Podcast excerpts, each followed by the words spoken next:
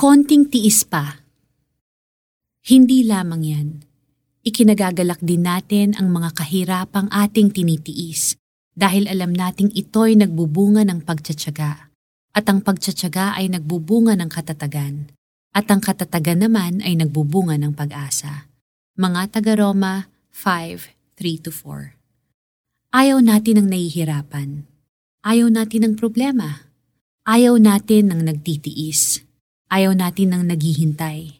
Gusto natin laging madali, masaya, komportable at mabilis. But sadly, we all know na hindi laging masaya at okay ang buhay.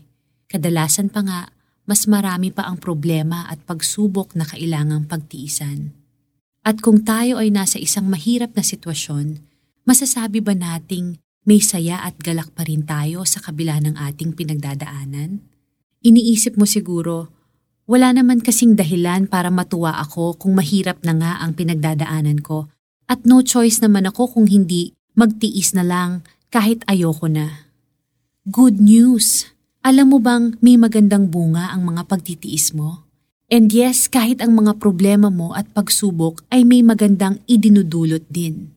Sa mga taga-Roma, chapter 5, verses 3 to 4, mababasa natin ang isang kakaiba at napakagandang perspective pagdating sa ating mga pagtitiis. Ikinagagalak din natin ang mga kahirapang ating tinitiis dahil alam nating ito'y nagbubunga ng pagtsatsaga at ang pagtsatsaga ay nagbubunga ng katatagan at ang katatagan naman ay nagbubunga ng pag-asa. Akala lang natin ay walang magandang bunga ang ating pagtitiis. Pero ang hindi natin alam, ito ay nagbubunga na pala ng pagtsatsaga, katatagan at pag-asa sa ating mga buhay sa ating pagtitiis ay mas tumitibay tayo, mas nagiging matyaga, mas tumatatag ang pananampalataya, nauhubog ang ating ugali, na itatama ang ating mga pagkakamali, at mas nagkakaroon tayo ng pag-asa. Nagle-level up tayo sa ating pagtitiis.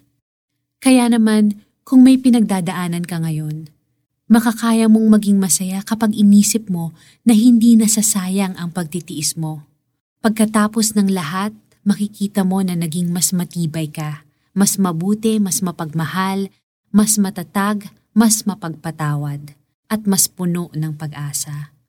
Pagkatapos ng lahat, masasabi mo na sa konting pagtitiis mo ay naging mas kagaya ka na ni Kristo. Tayo'y manalangin. Lord, alam niyo lahat ng struggles at pagtitiis ko. Tulungan niyo ako na huwag sumuko at na makita ko na ang lahat ng aking pagtitiis ay hindi nasasayang dahil ito ay nagbubunga ng pagtsatsaga, katatagan at pag-asa sa akin. Use my trials to make me more like you, Lord. In Jesus' name, Amen.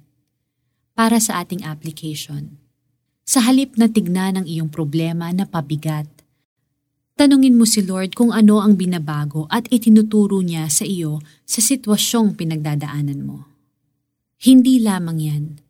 Ikinagagalak din natin ang mga kahirapang ating tinitiis dahil alam nating ito'y nagbubunga ng pagtsatsaga at ang pagtsatsaga ay nagbubunga ng katatagan at ang katatagan naman ay nagbubunga ng pag-asa. Mga taga-Roma 5, 3-4 ito po si Lara Kigaman Alcaraz and I hope that you were blessed and encouraged.